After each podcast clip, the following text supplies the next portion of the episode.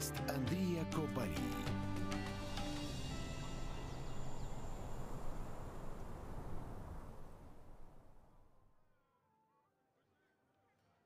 Перші десять років свого правління дож Енріко Дандоло був прихильним до Візантії. І не тому, що венеційці все пробачили, просто їм було не до того. На узбережжі Далмації повстало місто Зара, а деякі іноземці в лагуні конкурували з місцевими купцями. У захоплення хорватської фортеці Енріко вклав свої гроші ще до того, як став дожем. Це означає, що це було в інтересах його клану. Іноземців, які оселились у лагуні останні пару років, він вигнав. А ще почав карбувати нову монету – Гроссо, з собою і Святим Марком на одній стороні і Ісусом Христом з іншої.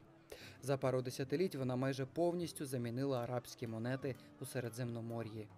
Проте головна заслуга сорок першого дожа не у цьому. Він став архітектором четвертого хрестового походу, того, який закінчився вбивством не турків чи арабів, а християн Константинополя.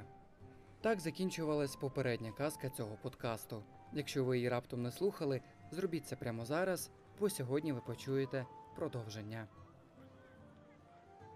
У тисяча двісті другому році французькі посли прибули до Венеції, аби дізнатись, чи може республіка підготувати флот і ресурси для нової армії хрестоносців.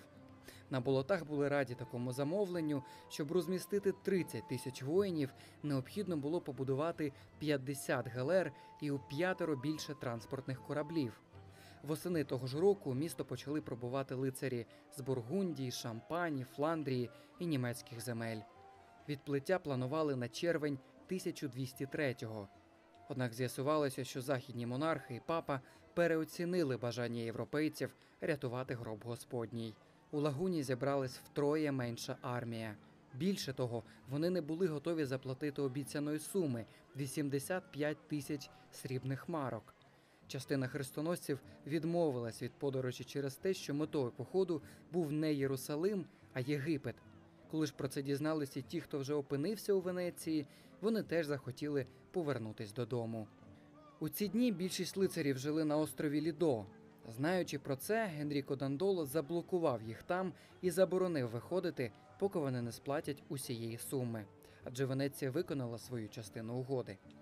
Якби не намагались шукати гроші, хрестоносці змогли знайти лише п'ятдесят тисяч срібних марок. І це при тому, що більшість з них взяли у борг у тих же венеційських купців.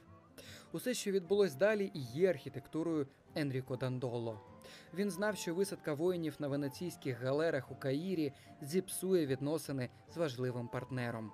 І не факт, що місто візьмуть, а якщо візьмуть, то як надовго. Успіхи попередніх походів були нетривалими, і за кілька років мусульманам вдавалось відвоювати свої землі назад.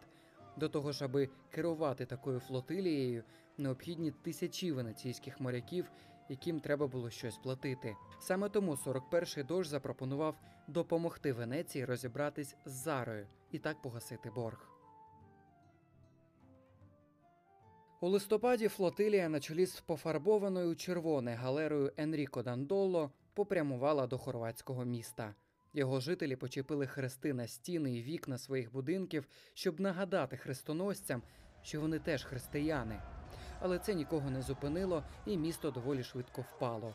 У перший день хрестоносці влаштували різанину і грабунок місцевих. Папа Інокентій третій відлучив усе військо від церкви, але Енріко вирішив не повідомляти про це своїх воїнів. Ось що сам папа писав у посланні про захоплення міста хрестоносцями. Усі шляхи вони перекрили, а тих, хто намагався назавжди покинути рідне місто, а чи для того, щоб потім повернутися з їжею і зброєю, усіх цих людей вбивали.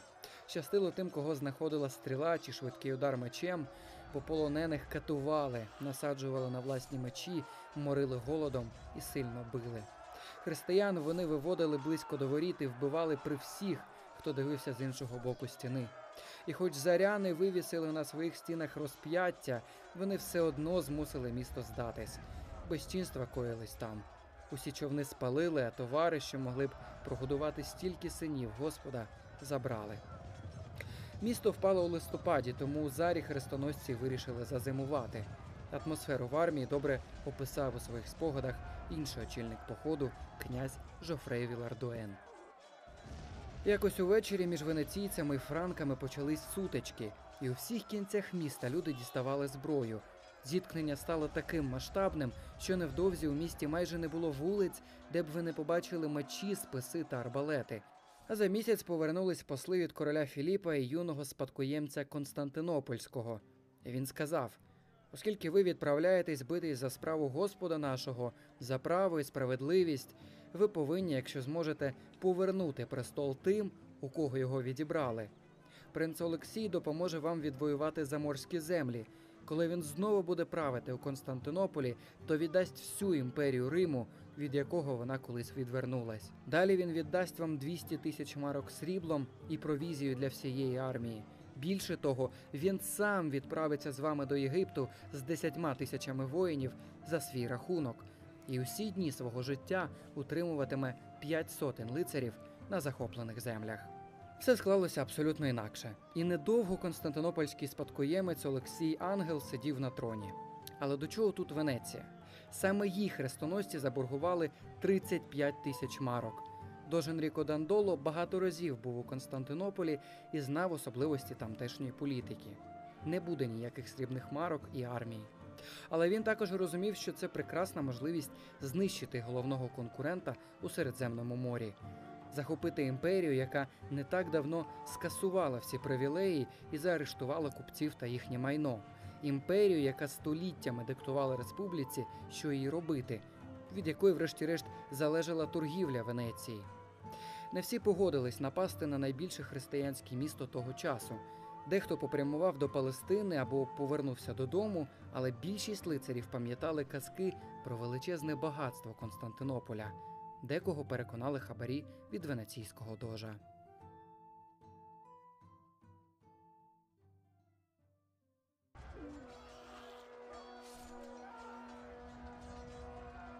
Влітку тисяча двісті третього армія хрестоносців висадилась біля Галати.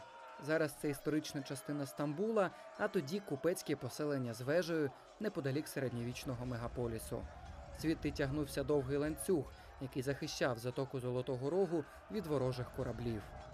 Імператор на чолі з великим загоном спробував відкинути перших хрестоносців у море, але буквально за годину втік назад у місто.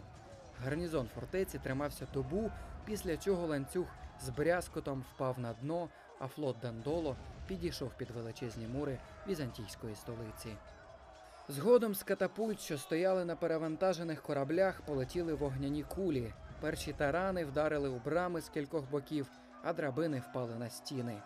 За легендою, у цей момент, сімнадцятого липня, дож Енріко Дандоло підплив на своїй галері, тримаючи стяг республіки, першим висадився на сушу і повів армію на штурм. За кілька годин у деяких баштах Константинополя вже висіли червоні прапори з левом. До нас дійшло багато історій про те, з якою жорстокістю хрестоносці грабували столицю Візантії. Ось, наприклад, опис з хроніки Нікі Тихоніата. Жителі Константинополя вийшли на зустріч з хрестами та зображеннями Христа, але й це не змінило намірів латинян. Вони не помилували нікого. З мечами вони грабували святині Господні і звуком сурм та ударами спрямували коней до бою. Не знаю, з чого почати та чим закінчити опис всього того, що скоїли ці люди. Жах, святі образи потоптані, горе, мощі святі закинуті у місця всілякої мерзоти. Деякі з них розбивали дорогі чаші, прикраси клали в кишені, а з чаш пили, як з бокалів. Про грабунок головного храму слухати важко. Тканини порізані та розділені між воїнами разом з іншими речами. Коли їм потрібно було вивезти з храму предмети мистецтва, срібло або золото, вони заводили у храм мулів та коней. До речі, бронзових коней, які майже тисячу років прикрашали іподром Константинополя, венеційці вкрали і привезли додому. Їх і досі можна побачити на фасаді собору Святого Марка.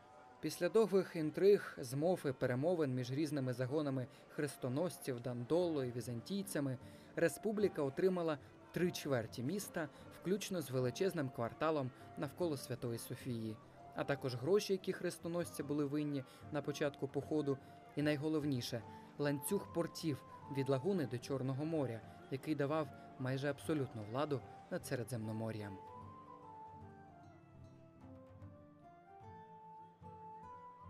Венеція ніколи не була класичною імперією. Їй не потрібні були фортеці, території, величезні армії, контроль над візантійськими портами, власні колонії у державах хрестоносців і квартали в арабських містах надовго зробили Венецію торговельним посередником між Сходом та Заходом. А Енріко Дандоло помер у Константинополі за рік після падіння міста. Похований у храмі Святої Софії, де його гробницю і досі можна побачити на другому поверсі. Зараз вона порожня, бо коли Константинополь став Стамбулом, султан наказав викинути рештки дожа собакам. Історію про те, як Венеція втратила усе, слухайте за пару тижнів. Наступної середи ми знову повернемось у дракари вікінга Еріка Рудого, який от-от відкриє Гренландію, а його діти – Північну Америку. Якщо ви не чули початок цієї саги, послухайте його на тій платформі, де ви знайшли подкаст. Ми є на SoundCloud, Google та Apple подкастах, CastBox і Spotify. Наступної середи – нова історія.